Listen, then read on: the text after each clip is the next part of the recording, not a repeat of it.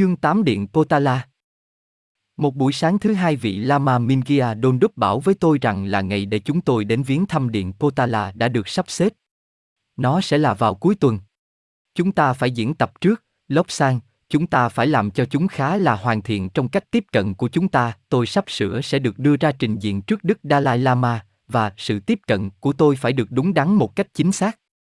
Trong một ngôi đền không sử dụng ở gần trường học của chúng tôi có một bức tượng bằng kích cỡ người thật của Đức Dalai Lama. Chúng tôi đi đến đó và giả vờ là chúng tôi đang là khán giả tại điện Potala. Con nhìn ta làm như thế nào trước, Lóc San. Bước vào phòng như thế này, với mắt của con nhìn xuống. Đi đến nơi đây, khoảng 5 feet từ Đức Dalai Lama. Đưa lưỡi con ra trong lời chào và quỳ xuống trên đầu gối con. Bây giờ hãy nhìn một cách cẩn thận, đặt tay của con như vậy và cúi về phía trước. Một lần, một lần nữa, và sau đó là lần thứ ba. Quỳ, với đầu con cúi xuống, sau đó đặt cái khăn lụa ngang qua chân ngài, giống như là thế này. Lấy lại vị trí của con, với đầu cúi xuống, để ngài có thể đặt một cái khăn vòng qua cổ của con. Tự con đếm đến 10, để không lộ ra vẻ vội và quá đáng, sau đó đứng lên và bước lùi về phía sau đến cái đệm ngồi còn trống gần nhất. Tôi đã đi theo tất cả mà như vị Lama đã làm mẫu với một sự dễ dàng của sự thực tập lâu dài. Ông ta nói tiếp, chỉ một lời báo trước ở nơi đây, trước khi con bắt đầu bước lui về phía sau, hãy liếc nhanh một cách kín đáo về vị trí của cái đệm ngồi gần nhất. Chúng ta không muốn con vướng vào cái gối với gót của con và phải thực tập một cú ngã sắp để cứu lấy đằng sau gáy của con. Khá là dễ trượt chân trong sự hưng phấn của giây phút đó. Bây giờ con cho ta xem là con thể làm cũng tốt như ta làm, tôi đi ra khỏi phòng, và vị Lama vỗ tay như là một dấu hiệu để tôi bước vào. Tôi bước vội vào trong, chỉ để bị dừng lại bởi, Lốc Sang. Lốc Sang. Con có phải là đi vào đây để tham dự một cuộc đua? Bây giờ hãy làm lại một cách chậm chạp hơn, hãy canh chừng những bước chân của con bằng cách tự nói với chính mình, Om Mani Padme Hum. Sau đó con sẽ bước vào như là một thầy tu trẻ đỉnh đạt thay vì là một con ngựa đua đang phi nước kiệu trên đồng bằng tờ Sanpo. Tôi bước ra ngoài một lần nữa, và lần này tôi bước vào một cách bình thản nhất và đi đến bức tượng. Trên đầu gối tôi quỳ xuống, với lưỡi của tôi đưa ra theo kiểu chào của Tây Tạng. Ba cái cúi chào của tôi chắc hẳn phải là những khuôn mẫu cho sự hoàn thiện, tôi rất tự hào về chúng. Nhưng, trời đất! Tôi đã quên mất cái khăn. Do vậy tôi đi ra ngoài một lần nữa để bắt đầu tất cả mọi thứ lại một lần nữa. Lần này tôi đã làm nó một cách đúng đắn, và đặt cái khăn nghi lễ tại chân của bức tượng. Tôi đi lùi về phía sau, và xoay sở ngồi xuống trong tư thế hoa sen mà không bị vướng chân. Bây giờ chúng ta đến giai đoạn kế tiếp. Con sẽ phải giấu một cốc uống nước bằng gỗ ở trong ống tay áo bên trái. Con sẽ được mời trà khi con ngồi đã được mời ngồi xuống. Cái cốc được cầm như thế này, lèn chặt vào ống tay áo và cẳng tay. Nếu con cẩn thận một cách thích hợp nó sẽ ở một chỗ. Chúng ta hãy thực tập với một cái cốc trên tay áo, và hãy nhớ lấy cái khăn, mỗi buổi sáng của tuần đó chúng tôi diễn tập lại để tôi có thể làm được điều đó một cách tự động. Lúc đầu cái cốc sẽ rơi ra và lăn lóc cốc ngang qua sàn nhà khi tôi cúi chào, nhưng tôi sớm làm chủ được sự khéo léo đó. Một thứ sáu tôi phải đi đến trước hòa thượng viện chủ và cho ông ta xem rằng là tôi thành thạo. Ông ta nói rằng màn trình diễn của tôi là một sự tôn kính đáng giá đối với sự huấn luyện của người Anh của chúng ta Mingia Donduk. Buổi sáng hôm sau, thứ bảy, chúng tôi bước xuống đồi để băng ngang sang điện Potala. Tu viện của chúng tôi là một phần của tổ chức Potala mặc dù là nó ở trên một ngọn đồi riêng biệt gần những tòa nhà chính. Tu viện của chúng tôi được biết đến như là ngôi đền của y học và trường y học. Hòa thượng viện chủ của chúng tôi là người thầy thuốc duy nhất của Đức Dalai Lama, một vị trí không phải cùng nhau để mà ghen tị, bởi vì công việc của ông ta không phải là chữa một bệnh, mà là giữ cho bệnh nhân được khỏe mạnh. Bất kỳ cơn đau hoặc rối loạn nào do vậy có thể được xem như là do một số sự thất bại nào đó một phần là do người thầy thuốc. Thế nhưng Hòa Thượng Viện Chủ không thể đi và khám bệnh cho Đức Dalai Lama bất cứ khi nào mà ông ta muốn, nhưng phải chờ đợi cho đến khi ông ta được gọi, khi mà bệnh nhân bị bệnh. Nhưng vào thứ bảy này tôi đã không suy nghĩ về những nỗi lo của người thầy thuốc, tôi đã có đủ những nỗi lo của riêng tôi. Tại chân đồi chúng tôi rẽ về phía điện Potala và mở đường qua những đám đông của những người đi tham quan và những tín đồ khao khát. Những con người này đã đi đến từ tất cả mọi phần đất của Tây Tạng để nhìn thấy căn nhà của người trong cùng, như là chúng tôi gọi Đức Dalai Lama. Nếu như họ có thể bắt được một cái nhìn thoáng qua của Ngài thì họ sẽ có thể đi khỏi mà cảm thấy nhiều hơn là sự đền đáp cho những cuộc du hành và những sự gian khó. Một số những tín đồ đã du hành trong một vài tháng bằng chân đất để có thể làm được chuyến viếng thăm đến nơi linh thiêng của những sự linh thiêng này. Nơi đây có cả những nông dân, những nhà quý tộc từ các tỉnh xa xôi, những người chăn đàn gia súc, những thương gia, và cả những người bệnh hy vọng sẽ tìm được sự chữa trị ở Lhasa. Tất cả di chuyển thành đám đông trên đường và tạo thành một vành đai sáu dặm xung quanh chân điện Potala. Một số đi lên bằng tay và đầu gối, những người khác trải dài thân người trên nền đất, đứng lên, rồi lại nằm phủ phục xuống. Thế nhưng những người khác, những người bệnh và những người ốm yếu, đi khập khểnh dựa theo sự giúp đỡ của bạn bè, hay là với sự giúp đỡ của hai cái gậy. Khắp nơi có những người bán hàng rong. Một số người đang bán trà tẩm bơ được hâm nóng trên một cái lò than đu đưa. Những người khác đang bán đủ loại thức ăn của nhiều loại khác nhau. Có nhiều loại bùa được bày bán và những bùa hộ mạng được phù hộ bởi một hiện thân linh thiêng, Holy Incantino. Những người đàn ông già đang bán những lá số tử vi được in sẵn cho những nhẹ dạ cả tin. Xa hơn trên con đường một nhóm người đàn ông vui vẻ đang cố gắng bán những bánh xe cầu nguyện cầm tay như là vật lưu niệm từ điện Potala. Những người chép thuê cũng có ở đây, chỉ với một số tiền nào đó họ sẽ viết lời một ghi chú chứng nhận rằng người trả tiền họ đã viếng thăm Lhasa và tất cả các nơi linh thiêng nơi đó. Chúng tôi không có thời gian cho những thứ này, mục đích của chúng tôi là điện Potala. Căn nhà riêng của Đức Dalai Lama được đặt ở đỉnh cao nhất của tòa nhà, bởi vì không một ai có thể sống ở nơi cao hơn. Một cầu thang đá rộng lớn đi hết cả con đường lên đến tận đỉnh, chạy ở bên ngoài những tòa nhà. Nó giống như là một con đường với nhiều bậc thang hơn chỉ đơn giản là một cầu thang. Rất nhiều các quan chức cao cấp hơn cưỡi ngựa lên trên để đỡ phải đi bộ. Chúng tôi gặp nhiều người như vậy trong suốt quá trình leo lên của chúng tôi. Tại một điểm, cao về phía trên, vị Lama Mingia đôn đúc dừng lại và chỉ cho tôi, đây là căn nhà trước đây của con, Lóc sang, những người giúp việc đang rất hoạt động trong sân nhà, tôi đã nhìn, và có lẽ tốt hơn là nên để như vậy mà không nói lên những gì mà tôi cảm thấy. Mẹ tôi vừa mới cưỡi ngựa ra ngoài cùng với đoàn tùy tùng những người giúp việc của bà. Du cũng đã ở nơi đó. Không, những ý nghĩ của tôi vào lúc đó phải giữ nguyên là những ý nghĩ của tôi. Điện Potala là một thành phố nhỏ độc lập trên một ngọn núi nhỏ. Nơi đây được diễn ra tất cả những vụ việc về giáo hội cũng như về thế tục của Tây Tạng. Tòa nhà này, hay là nhóm của những tòa nhà này, là trái tim sống của đất nước, trung tâm điểm của tất cả những suy nghĩ, của tất cả những hy vọng. Bên trong những bức tường này là những kho báu chứa đựng những khối vàng, hàng bao tải hàng bao tải ngọc quý, và những thứ của lạ từ những thời đại xa xưa nhất. Những tòa nhà hiện tại chỉ vào khoảng 350 tuổi, nhưng chúng được xây dựng trên nền móng của một dinh thự có trước đó. Rất xa xưa trước đó có một đồn được bọc sắt trên đỉnh của ngọn núi. Rất sâu về phía dưới ở bên trong lòng núi, bởi vì nó có nguồn gốc là một núi lửa, có một hang động khổng lồ, với những đường ngầm tỏa ra từ đó, và có một đầu cuối là một cái hồ.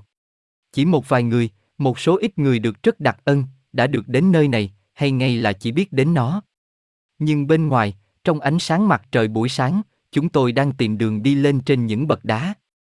Khắp mọi nơi chúng tôi nghe thấy những tiếng lách cách của những bánh xe cầu nguyện, dạng duy nhất của bánh xe ở Tây Tạng chỉ vì lời dự đoán xưa nói rằng khi những bánh xe đi vào nước này, hòa bình sẽ ra đi. Cuối cùng chúng tôi đạt đến đỉnh nơi mà những người gác cửa khổng lồ đu đưa mở ra cánh cổng bằng vàng khi họ thấy Lama Mingia Donduk, người mà họ biết rất rõ. Chúng tôi tiếp tục đi cho đến khi chúng tôi đạt đến đỉnh cao nhất của mái nhà nơi mà những ngôi mộ của những hiện thân tái sinh trước đó của Đức Dalai Lama và căn nhà riêng hiện nay của Ngài. Một bức màn lớn làm bằng len giác, màu huyết dụ, che chắn cửa ra vào. Nó được kéo qua một bên khi chúng tôi tiến lại gần và chúng tôi đi vào một sảnh đường lớn nơi được canh gác bằng những con rồng xanh làm bằng sứ. Rất nhiều thảm theo sặc sỡ được treo từ những bức tường, diễn tả những cảnh tôn giáo và những truyền thuyết cổ xưa. Trên những cái bàn thấp hơn có những đồ vật làm vừa tấm lòng của những người sưu tập, những tượng nhỏ của nhiều loại thần linh và nữ thần khác nhau của thần thoại, và những đồ trang hoàng bằng cloison. Gần nơi bức màn của cửa ra vào, trên một cái kệ sách, yên nghĩ cuốn sách những quý tộc, và tôi mong muốn rằng tôi có thể mở nó ra và thấy tên của tôi ở trong đó, để tự đoan chắc với tôi rằng, bởi vì vào ngày hôm nay, ở nơi này, tôi cảm thấy rất nhỏ bé và không đáng kể. Vào tuổi lên tám tôi không còn ảo ảnh nào còn lại, và tôi tự hỏi tại sao người lãnh đạo cao nhất của đất nước muốn gặp tôi. Tôi biết rằng điều này là hết sức bất bình thường và ý kiến của tôi lúc đó là sẽ có nhiều công việc khó khăn đằng sau tất cả mọi thứ, công việc khó khăn hoặc là sự gian khổ. Một vị lama mặc áo màu đỏ anh đào, với một khăn choàng vàng quanh cổ của ông ta, đang nói chuyện với lama Mingia đúc Người sau dường như là được rất nhiều người biết đến ở nơi đây, và khắp mọi nơi tôi đi với ông ta. Tôi nghe, Đức Ngài rất thích thú, và muốn một cuộc nói chuyện riêng với chú ta, chỉ mình chú ta mà thôi. Người hướng dẫn quay về phía tôi và nói, bây giờ là thời điểm để cho con bước vào trong, lóc sang, ta sẽ chỉ cho con cánh cửa, sau đó hãy đi vào một mình và giờ vờ rằng đó chỉ là một lần thực tập lại, như là chúng ta đã làm trong cả tuần này. Ông ta đặt một tay vòng qua vai tôi và dẫn tôi đến một cánh cửa, thì thầm. Không cần phải lo nghĩ một điều gì cả, hướng vào trong con đi vào với. Một cú đẩy nhẹ sau lưng tôi để khuyến khích tôi ông ta đứng lại và nhìn theo. Tôi bước vào cửa, và nơi đó, tại góc xa cuối của một căn phòng dài, là người trong cùng, Đức Dalai Lama thứ 13. Ông ta đang ngồi trên một đệm ngồi bằng lụa của màu vàng nghệ. Cách ăn mặc của ông ta cũng như là của một lama bình thường, nhưng trên đầu ông ta đội một cái mũ cao màu vàng với những vành mũ kéo dài đến hai vai của ông ta. Ông ta chỉ vừa đặt một cuốn sách xuống. cúi đầu xuống tôi bước ngang qua nền nhà cho đến khi tôi cách khoảng 5 feet, sau đó tôi quỳ xuống trên đầu gối và cúi chào ba lần. Vị Lama Mingia Đúc đã đưa cho tôi một cái khăn lụa chỉ trước khi tôi bước vào, bây giờ tôi đặt nó dưới chân của người trong cùng. Ông ta cúi xuống về phía trước và đặt khăn của ông ta ngang qua hai cổ tay tôi thay vì, như thường lệ, vòng quanh cổ. Tôi cảm thấy mất can đảm bây giờ, tôi phải đi lui về phía sau đến đệm ngồi gần nhất, và tôi đã quan sát thấy là chúng ở một khoảng cách khá là xa, gần những bức tường. Đức Dalai Lama nói lần đầu tiên, những cái đệm đó ở quá xa để cho con bước về phía sau, quay ra đằng sau và mang một cái đến đây để chúng ta có thể nói chuyện cùng nhau. Tôi đã làm như vậy, và quay lại với một cái đệm ngồi. Ông ta nói, đặt nó ở nơi đây, trước mặt ta, và ngồi xuống. Khi tôi đã ngồi xuống, ông nói, bây giờ, anh bạn trẻ, ta đã nghe nói đến một số sự kiện khác thường về con. Con có khả năng nhìn xuyên thấu những cái vô hình dựa trên khả năng của con, và con đã được làm tăng cường quyền năng đó lên thêm nhiều lần bằng sự mở ra của con mắt thứ ba. Ta đã có những hồ sơ ghi lại về kiếp sống trước của con. Ta cũng có những lời dự báo của nhà chiêm tinh. Con sẽ có một thời gian khó khăn vào giai đoạn đầu tiên, nhưng sẽ đạt được sự thành công vào lúc cuối đời. Con sẽ đi đến rất nhiều nước xa lạ trên toàn cả thế giới, những đất nước mà con chưa bao giờ nghe nói đến. Con sẽ thấy sự chết chóc và sự hủy diệt và những sự tàn bạo mà con không thể nào tưởng tượng ra được. Con đường sẽ dài và gian khó, nhưng sự thành công sẽ đến như là đã được dự đoán. Tôi đã không biết tại sao ông ta lại nói với tôi tất cả những thứ này, tôi biết tất cả mọi điều, từng từ của điều đó, và đã biết từ lúc tôi lên 7 tuổi. Tôi biết rất rõ là tôi sẽ học về y học và phẫu thuật ở Tây Tạng và sau đó đi sang Trung Quốc và học lại những môn học đó một lần nữa. Nhưng người trong cùng vẫn còn đang tiếp tục nói, khuyến cáo tôi không đưa ra những bằng chứng của bất kỳ một thứ quyền năng bất thường nào, không nên nói về bản ngã hay linh hồn khi tôi ở thế giới phương Tây. Ta đã từng đi đến Ấn Độ và Trung Quốc, ông nói, và trong những nước đó người ta có thể thảo luận về những sự thật vĩ đại hơn, nhưng ta đã gặp rất nhiều người đến từ phương Tây. Những giá trị của họ không giống như là những giá trị của chúng ta, họ thờ phụng thương mại và vàng. Những khoa học gia của họ bảo rằng, hãy cho chúng tôi xem linh hồn. Đưa nó ra đây, hãy để chúng tôi nắm lấy nó, cân đồng nó, và thử nó với axit. Hãy nói cho chúng tôi cấu trúc phân tử của nó, và những phản ứng hóa chất của nó. Bằng chứng, bằng chứng, chúng ta phải có bằng chứng, họ sẽ nói với con, không quan tâm rằng thái độ phủ nhận của họ đã giết đi bất cứ cơ hội nào của sự việc mà họ có thể đạt đến bằng chứng. Nhưng bây giờ chúng ta phải uống trà. Ông ta đánh nhẹ vào một cái cồng và đưa ra một mệnh lệnh cho vị Lama trả lời nó. Một lúc ngay sau đó vị Lama quay lại đem theo trà và những thứ thức ăn đặc biệt đã được nhập khẩu từ Ấn Độ. Khi chúng tôi ăn người trong cùng nói, kể cho tôi nghe về Ấn Độ và Trung Quốc. Ông ta bảo rằng ông ta muốn tôi phải học tập thật sự cật lực, và rằng ông ta sẽ chọn ra những người thầy đặc biệt cho tôi. Tôi một cách giản dị không thể nào kiềm chế được, tôi thốt ra, ồ, không ai có thể biết nhiều hơn thầy của con, Lama Mingia đúc Đức Dalai Lama nhìn tôi, sau đó thu đầu lại về phía sau và cười phá lên. Có lẽ là không một người nào khác đã nói với ông ta như thế, chắc hẳn là không một đứa trẻ 8 tuổi nào đã nói như thế. Ông ta có vẻ đánh giá cao điều đó. Như vậy con nghĩ rằng Mingia Đúc là tốt, có phải không? Hãy nói cho ta nghe những gì con thực sự suy nghĩ về ông ta, chú gà chọi nhỏ. Thưa ngài. Tôi đáp, ngài đã nói với con rằng là con có những quyền năng đặc biệt về nhìn xuyên thấu những thứ vô hình. Vị Lama Mingia Đúc là người tốt nhất mà con đã từng được gặp. Đức Dalai Lama lại cười lớn một lần nữa và gõ vào cái cổng bên cạnh ông ta. Bảo Mingia vào đây, ông ta nói với vị Lama người trả lời lời gọi.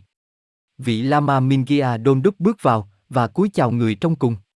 Đem một cái đệm ngồi đến đây và ngồi xuống, Mingia, Đức Dalai Lama nói. Tính cách của anh đã được nói đến bởi cậu bé trẻ tuổi này của anh, đó là một sự đánh giá mà ta đồng ý hoàn toàn. Vị Lama Mingia đúc ngồi xuống bên cạnh tôi, và Đức Dalai Lama tiếp tục, anh đã chấp nhận hoàn toàn trách nhiệm cho sự huấn luyện của Lobsang Rampa. Hãy đề ra kế hoạch tùy theo ý muốn của anh, và hãy gọi đến ta nếu cần bất cứ lá thư ủy quyền nào. Thỉnh thoảng ta sẽ gặp chú ta, quay về phía tôi, ông nói, anh bạn trẻ, anh đã lựa chọn đúng đắn, người hướng dẫn của anh đã là một người bạn cũ của ta trong những ngày tháng trước đây, và một bậc thầy thực sự của thuật huyền bí, có một vài lời nói nữa, và sau đó chúng tôi đứng dậy, cúi chào, và rời khỏi phòng. Tôi có thể thấy rằng vị Lama Mingia Dondup một cách thầm kín đã hết sức hài lòng với tôi, hoặc là với những ấn tượng mà tôi đã tạo ra. Chúng ta sẽ lưu lại đây trong một vài ngày và thám hiểm một số phần ít được biết đến của những tòa nhà này, ông nói. Một số hành lang và những phòng dưới tầng hầm đã không được mở ra trong suốt 200 năm qua. Con sẽ học hỏi được rất nhiều về lịch sử Tây Tạng từ những căn phòng này. Một trong những vị Lama coi sóc, không một ai ở dưới cấp bậc đó trong dinh thự của Đức Dalai Lama, tiến lại và nói rằng chúng tôi nên có mỗi người một phòng nơi đây tại đỉnh của tòa nhà. Ông ta chỉ cho chúng tôi những căn phòng, và tôi khá là thích thú với quan cảnh nhìn thấy bên ngoài, xuyên ngay qua Lhasa, xuyên qua đồng bằng. Vị Lama nói, Đức Ngài Linh Thiên đã ra lệnh rằng các bạn có thể đến và đi lúc nào cũng được và không một cánh cửa nào được đóng lại trước các bạn. Vị Lama Mingia đúc bảo với tôi rằng là tôi nên nằm nghỉ trong một thời gian. Vết thẹo trên chân trái của tôi vẫn còn tạo ra nhiều điều phiền toái, nó vẫn còn đau, và tôi đi với một sự khập khiễng. Vào lúc đó người ta sợ rằng là tôi sẽ trở thành người tàn tật suốt đời. Trong một giờ tôi nằm nghỉ, sau đó người hướng dẫn của tôi đi đến đem theo trà và thức ăn. Đã đến giờ phải làm đầy những cái bụng trống rỗng, lóc sang, họ ăn uống tốt ở đây, do vậy chúng ta phải tận dụng tối đa điều đó, tôi không cần một sự khuyến khích nào cho việc ăn uống. Khi chúng tôi đã xong, vị Lama Mingia đúc dẫn đường đi ra khỏi phòng, và chúng tôi đi vào một phòng khác về phía xa của mái nhà bằng. Nơi này, với sự ngạc nhiên tột độ của tôi, những cửa sổ không được bao phủ bằng giấy tẩm dầu, và được phủ với không có gì cả nhưng lại nhìn xuyên qua được. Tôi đưa tay tôi ra ngoài và hết sức cẩn thận chạm vào cái không có gì mà nhìn thấy được. Một sự ngạc nhiên đập vào tôi khi nó lạnh, lạnh gần như là băng, và rất trơn. Sau đó ánh sáng bừng lên trong tôi, thủy tinh. Tôi chưa bao giờ thấy thứ này dưới dạng tắm như thế này.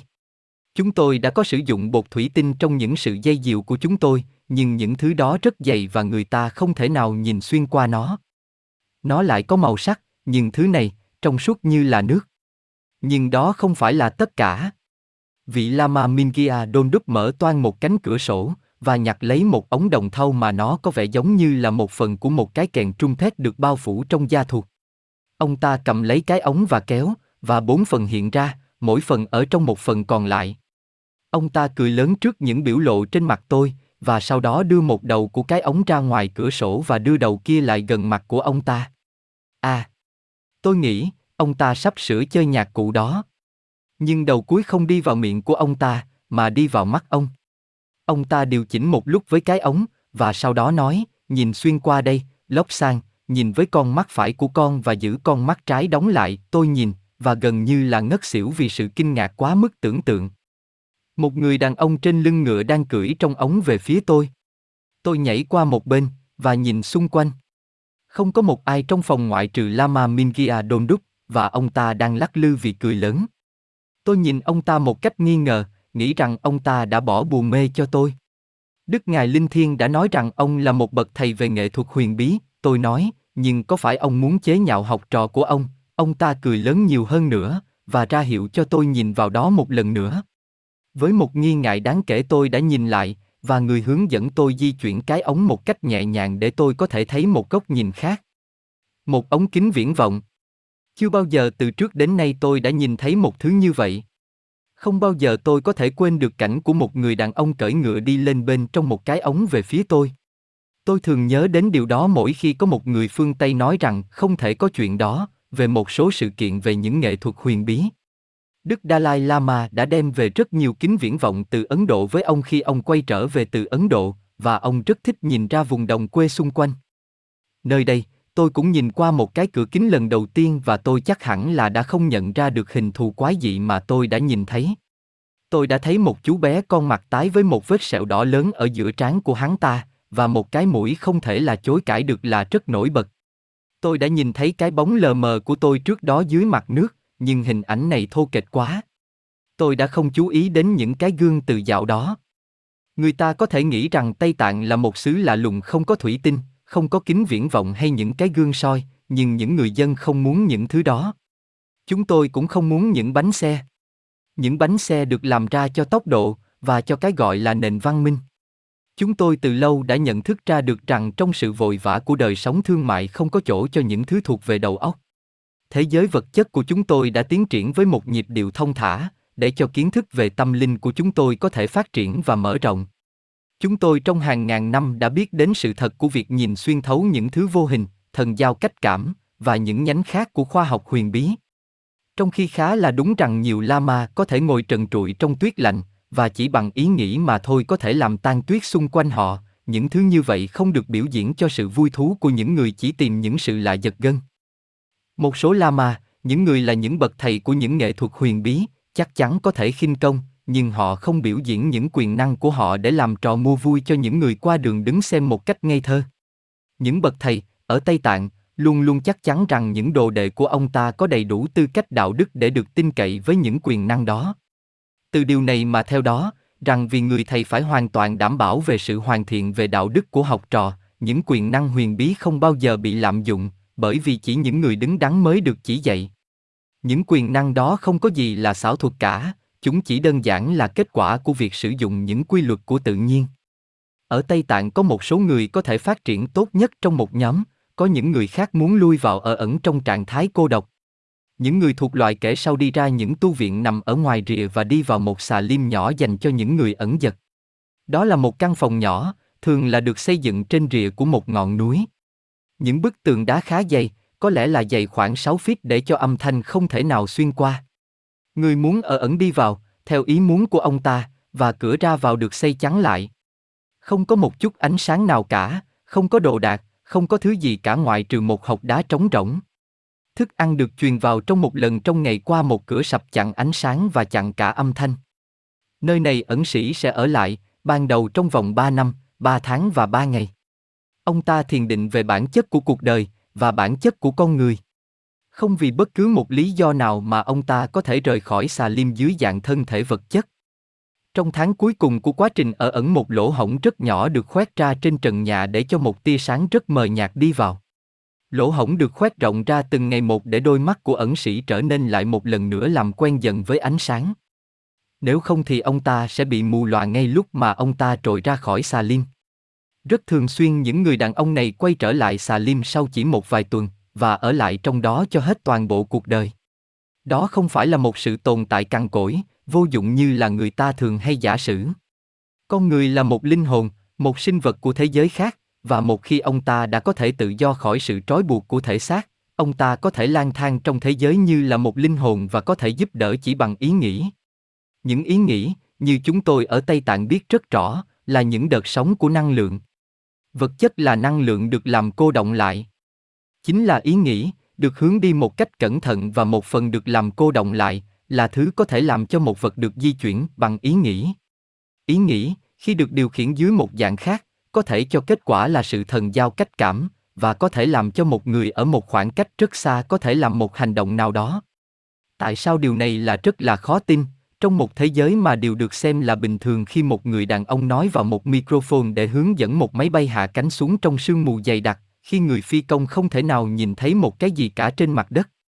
Với một chút ít huấn luyện, và không có sự nghi ngờ, con người có thể làm được điều này bằng thần giao cách cảm thay vì là sử dụng một cái máy có thể tạo sai lầm. Sự phát triển về khoa học huyền bí của tôi đã không đòi hỏi sự ẩn dật kéo dài này trong bóng tối hoàn toàn. Nó đã đi theo một dạng khác mà nó không được có sẵn cho một số đông của những người muốn trở thành những ẩn sĩ. Sự huấn luyện của tôi được hướng dẫn về hướng của một mục đích riêng biệt và bằng những mệnh lệnh trực tiếp của Đức Dalai Lama. Tôi được dạy những thứ này bằng một phương pháp khác, cũng như là bằng sự thôi miên, mà chúng không thể nào được thảo luận trong một cuốn sách với bản chất như thế này. Đủ để nói rằng là tôi được ban cho nhiều sự khai sáng hơn là một ẩn sĩ trung bình có thể đạt được trong một cuộc đời rất dài. Cuộc viếng thăm điện Potala của tôi có liên quan đến những giai đoạn ban đầu của sự huấn luyện này, nhưng nhiều hơn về những thứ đó sẽ được bàn đến sau này. Tôi rất ngạc nhiên bởi kính viễn vọng đó, và tôi dùng nó rất nhiều để khảo sát những nơi mà tôi biết đến khá rõ.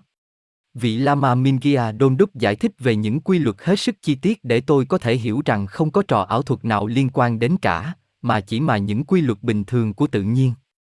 Tất cả mọi thứ được giải thích, không chỉ là về kính viễn vọng, nhưng những nguyên nhân cũng được đưa ra là tại sao một việc như vậy có thể xảy ra. Tôi không bao giờ có thể nói tồ Đó là trò ảo thuật, mà không có một lời giải thích của những luật liên quan đến. Một lần trong chuyến viếng thăm này tôi được đưa đến một phòng tối đen hoàn toàn. Vị Lama mingia đôn đúc nói, bây giờ con hãy đứng nơi đây, lốp sang, và hãy nhìn cái tường trắng đó, sau đó ông ta thổi tắt ngọn lửa của ngọn đèn bơ và làm một cái gì đó đối với màn chắn cửa sổ.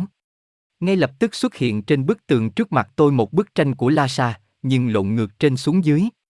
Tôi la lớn lên với sự ngạc nhiên trước cảnh đàn ông, đàn bà, và những con giác đang đi xung quanh lộn ngược. Bức tranh đột nhiên rung rinh, và tất cả mọi thứ bây giờ ở đúng hướng quay lên. Lời giải thích về uống công những tia sáng thật sự làm tôi khó hiểu hơn mọi thứ khác, làm thế nào mà người ta có thể uống công ánh sáng. Tôi đã được xem biểu diễn về phương pháp làm phá vỡ những cái chai và bình đựng nước với một tiếng huyết sáo không phát ra âm thanh, điều đó khá là đơn giản và không đáng để suy nghĩ sâu xa hơn, nhưng làm uống công ánh sáng.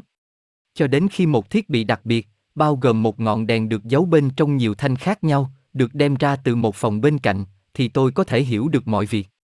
Sau đó tôi có thể thấy những tia sáng bị bẻ đi, và không một thứ nào làm tôi ngạc nhiên sau đó nữa.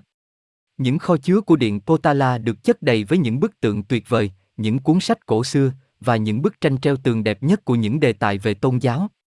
Một số rất, rất ít những người phương Tây đã từng thấy những thứ này và cho rằng chúng khiếm nhã. Chúng miêu tả sinh động một linh hồn đàn ông và một đàn bà trong tư thế ôm chặt lẫn nhau, nhưng mục đích của những bức tranh này là rất xa khỏi những thứ khiêu dâm, và không một người Tây Tạng nào có bao giờ dám xem chúng là như vậy. Những ảnh hai người trần trụi trong tư thế ôm nhau được diễn nghĩa là truyền đạt sự ngây ngất mà nó theo sau sự kết hợp nhau của kiến thức và sống đúng đắn. Tôi thú nhận rằng tôi đã hoảng sợ quá sức tưởng tượng khi tôi lần đầu tiên thấy rằng những người theo Thiên Chúa giáo thờ phụng một người đàn ông đang bị hành quyết và bị đóng đinh vào thánh giá như là biểu tượng của họ.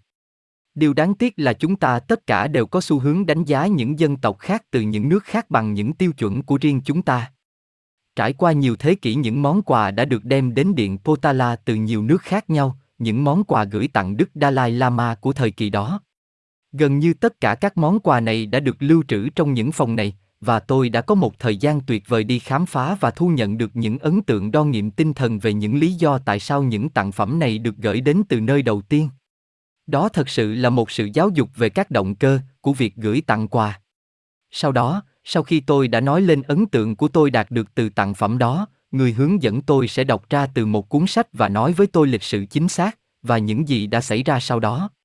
Tôi rất hài lòng với những lời khen càng ngày càng thường xuyên của ông ta, con nói khá đúng, lóc Sang, con thực sự đang tiến triển rất tốt. Trước khi rời điện Potala chúng tôi đã làm một chuyến viếng thăm đến một trong các đường hầm ngầm dưới lòng đất. Tôi được nói rằng tôi có thể thăm chỉ một đường hầm ngầm mà thôi, bởi vì tôi sẽ viếng thăm những đường ngầm khác trong một thời gian sau này. Chúng tôi cầm lấy những bó đuốc sáng chập chờn và một cách cẩn thận trèo xuống cái mà có vẻ như là những bậc thang không bao giờ chấm dứt, và trượt dọc theo những lối đi bằng đá trơn nhẵn. Những đường hầm này, tôi được kể, đã được làm nên bởi những hoạt động của núi lửa hàng hà thế kỷ về trước. Trên những bức tường là những sơ đồ và những bản vẽ lạ lùng của những cảnh vật khá là không quen thuộc. Tôi thích hơn trong việc sẽ được xem cái hồ mà tôi đã được kể là trải dài hàng dặm tại đầu cuối của một con đường.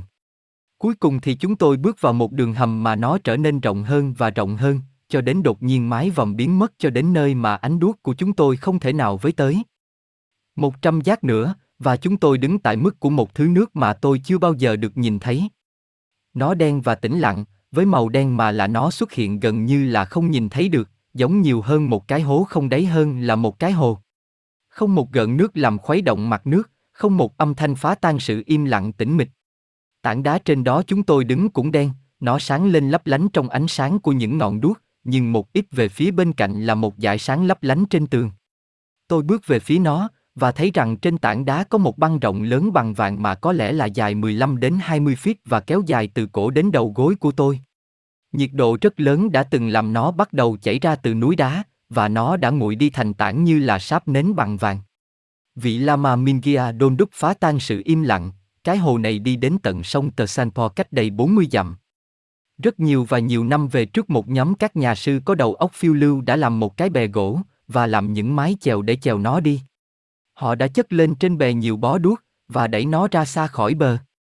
Trong nhiều dặm họ đã chèo, thám hiểm, sau đó họ đã đến một không gian lớn còn rộng hơn nơi mà họ không thấy những vách tường hay là mái vòm. Họ trượt đi trong khi họ chèo đi một cách nhẹ nhàng, không chắc chắn là nên đi theo hướng nào. Tôi lắng nghe, hình tượng ra cảnh đó một cách rõ ràng. Vị Lama nói tiếp, họ đã lạc đường, không biết hướng nào là đi tới, hướng nào là đi lui. Đột nhiên cái bè trồng trành lắc lư, và có một đợt gió mạnh đã dập tắt những bó đuốc của họ, để cho họ ở trong bóng tối hoàn toàn, và họ cảm thấy rằng cái bè mỏng manh của họ đang trong tầm nắm chặt của những loại ma quỷ dưới nước. Họ bị xoay vòng quanh, cảm thấy choáng váng và buồn nôn. Họ bám vào những sợi dây buộc những thanh gỗ lại cùng nhau. Với những chấn động dữ dội, những cơn sóng nước dội lên mặt bè và họ bị ướt hoàn toàn. Tốc độ của họ được tăng lên, họ cảm thấy họ đang trong tầm nắm của một thú vật khổng lồ độc ác đang kéo họ đến số phận bất hạnh. Họ đã du hành trong bao lâu họ không có cách nào để biết được. Không có ánh sáng, bóng tối là một màu đen đặc, như thể là chưa bao giờ có trên mặt đất. Có một tiếng rít do cọ sát, và những cú đánh choáng váng và những sức ép do sự nghiền nát. Họ bị ném khỏi chiếc bè và bị dìm xuống nước. Một số người trong bọn họ chỉ có đủ thời gian để hớp lấy một ngụm không khí. Những người còn lại không được may mắn như vậy. Ánh sáng chợt xuất hiện, xanh nhạt và mờ ảo, rồi nó trở nên sáng dần. Họ bị cuồng xoắn và đánh lên cao, sau đó họ bắn lên vào trong ánh nắng mặt trời chói chang.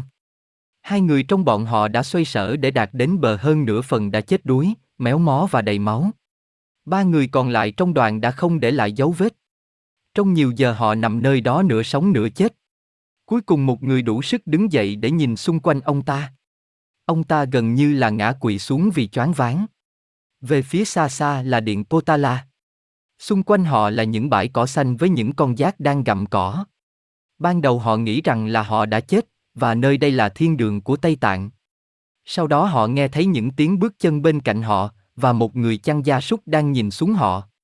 Anh ta đã thấy những mảnh bè vỡ vụn trôi theo dòng nước và đã đi đến để nhặt lấy để dùng cho những việc riêng.